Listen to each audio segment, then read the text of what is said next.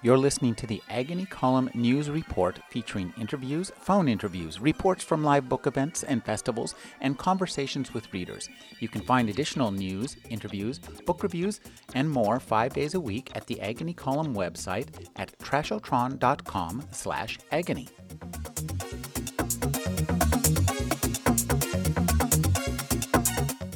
I'm speaking with Michael Boatman. His new book is The Revenant Road. Thank you for joining me, Michael. Thank you. It's great to be here. Thank you for having me.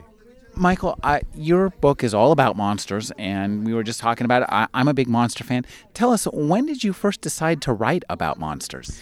I decided to write about monsters. I've always loved monsters. Uh, I'm a huge horror fan, and uh, I'm not a fan of like slasher films. I mean, like everyone, Friday the 13th, Halloween, those are great films, but I love Dracula. I love werewolves. I love, and I love different takes on monsters. I love, I love takes from other parts of the world. Every community in the world, you'll learn, as I learned when I was doing doing certain pieces of research for this book, every community from Africa to China to you know parts of Asia and uh, Europe, they all have their monsters. And I thought, wouldn't it be great to bring those ideas to America since America is a melting pot? You know, our monsters should be a part of that melting pot. And so when I started writing this book, it was it was sort of partly an homage to the old Night Stalker TV series because I love that idea about a guy who's trying to tell the world, look, there's monsters out there. It's not the world is not as it appears, and no one believes him. There's something about that idea that I loved, and and that's where basically the idea came from. Now, tell us uh, uh, about some of the research, and, and, maybe give us. Can you give us a preview of some of the kinds of monsters? Uh, I, you know, it's great. The, the, the internet is it, it's the greatest time in the world to be a writer right now because of the internet. I, I researched ancient. Uh, there there is a monster in the Revenant Road um, called the Yeren, the Yeren Y E R E N, which is a Chinese Bigfoot. Basically, it's a Chinese wild man, and he plays a huge part in the book.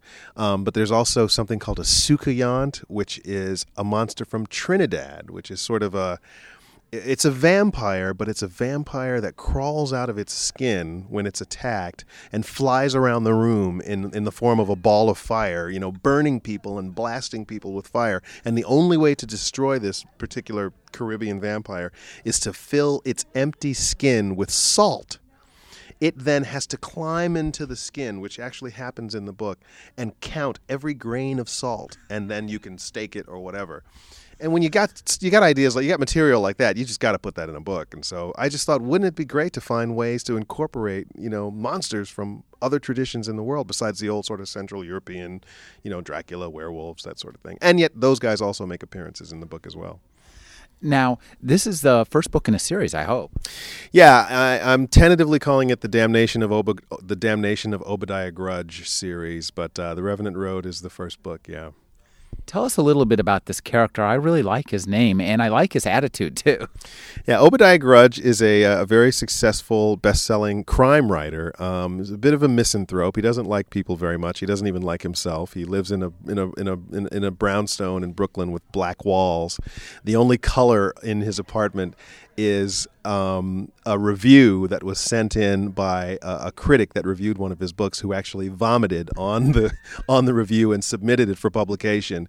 And Obadiah, because he's a little bit perverse and angry, he actually posted and put that review up on his walls to give just to give his walls a splash of color.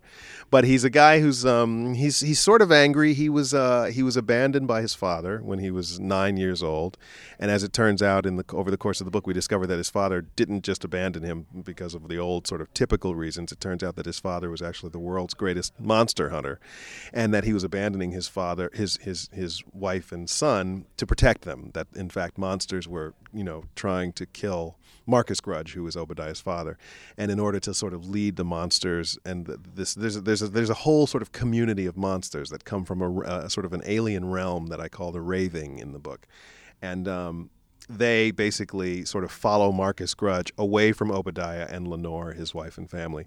But as a result, Obadiah still grows up without a father, and he's very angry about it. And so he's he takes out his anger by drinking and by writing these very angry pieces to the New Yorker and writing very angry stories, which are bestsellers. Now, um, could you talk uh, about um, creating the arc of this first novel? Because when you're doing this, you have a lot of work to kind of set stuff up, but you still want to tell a story. Yeah, it's important to tell a story. I wanted to sort of in in the first book, I wanted to introduce the readers, of course, to Obadiah, because I, I think that the way that you draw readers in is through character. Um, I, I, felt that I had a really good idea in, in, in the idea of a, of a, modern day monster killer, monster hunter, but I, I, wanted him to be a reluctant monster killer. There's, you know, he doesn't even believe in monsters. He doesn't want to believe in monsters. At one point in the book, he, he, he reveals that horror fans people who read horror stories love his his novels, even though they're not horror; they're they're crime stories. And he doesn't know why. He doesn't understand why horror fans would love it. There are no monsters, there are no vampires or werewolves in his books. But what later comes out in the book, in, in, in this book, is that he, he discovers that he's sort of subconsciously channeling the energies of this other, you know, alien land, the raving, into his writing. And so people are responding to it almost on a subconscious level. And in fact, the raving is every one of our of humanity's monsters sort of made real that in fact when you go to sleep and dream about monsters chasing you in the night that you're actually going to a real place and that this is the raving. And from here the monsters are emerging into our world and this is what provides sort of the first threat for that Obadiah has to has to encounter as a mon- as a monster killer you mean the entire staff of UC Irvine is is is is alive at night in the raving? That's right, there are there there are there's very specific kind of monsters there, but uh, yes. Now, tell us a little bit about when you set up this kind of world like this. Do you have like a kind of an offstage book that you know, like a? You, are you creating like the the the uh, user's guide to uh, life with the raving? Um, yeah, I, I, I do. I think that um, you know the raving sort of has its own rules you know and i'm discovering those rules obviously as you go along but um, yeah i mean I, there's there's actually in in this edition of the novel there's a there's a sort of a bonus short story at the end of it where the characters you, you learn a little bit more about the raving and what this means and what it means that there's actually another dimension set apart from earth where all of humanity's monsters actually dwell and um, so yeah, I mean, it's it's it's it, when I was writing the novel, it was still a little hazy. I tried to make it as specific as I can, but uh, you didn't travel too much into the realm. In, in, the first book, it's more about the monsters from our nightmares breaching the, the, the sort of barrier into our world and coming in and be, being a threat that way. One of the things I loved about your reading and about the book, just when I picked it up, it it's really hilarious. You use uh, swear words really good, and, and swearing is a really important part of humor. That kind of there's this kind of pacing. Could you talk about you know choosing the language because it, it, seems like it's made to read aloud. You know, it's interesting. That's a good question uh, because I'm an actor and I've spent so much time uh, so much of my adult life as an actor and, and, and listening to playwrights and listening to screenwriters, listening to their words and how they choose words. Dialogue is really important to me, and it's something that I think I have a a, a, peculiar gift for for rendering on on the page. And um, so for me and dialogue is something that I appreciate in other writers works as well and for me I really wanted the dialogue in this in this book to sort of really propel the story much uh, hopefully more than in than in other books um, and swearing, I, I love to swear. I, I, try not to. I have four kids now, so I don't swear as much. So all of my all of my repressed rage goes into my books and goes into my stories. And so I think there's nothing there's nothing better than a than a well chosen swear word. I, I, I think that have friends. I have one particular friend, in fact, who is who's a, a brilliant swearer. He just, but it's only he doesn't overswear. He doesn't underswear. It's just enough. And so I, I always sort of think it's fun, and and sometimes it's even still a little shocking to see the f bomb dropped in the middle of a of a tirade about you know vampires or something. But and it's also how you know real people talk. So. Now, one thing about books like this is that they give you the opportunity to talk about things that are happening in the real world and, and address address those issues. Could you talk about uh, doing that in this book?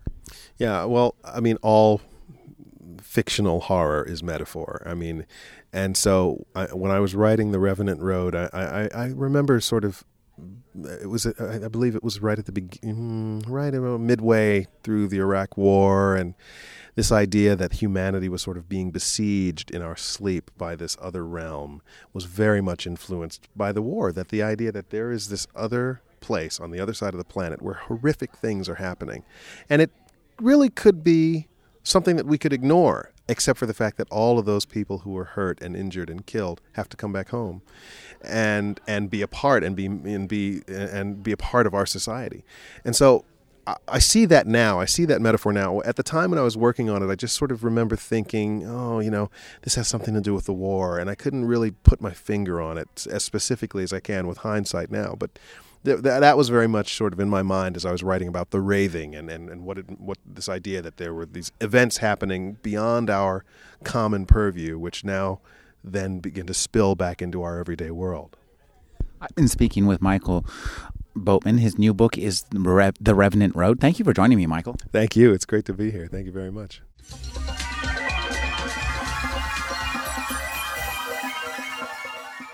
You're listening to the Agony Column News Report featuring interviews, phone interviews, reports from live book events and festivals, and conversations with readers.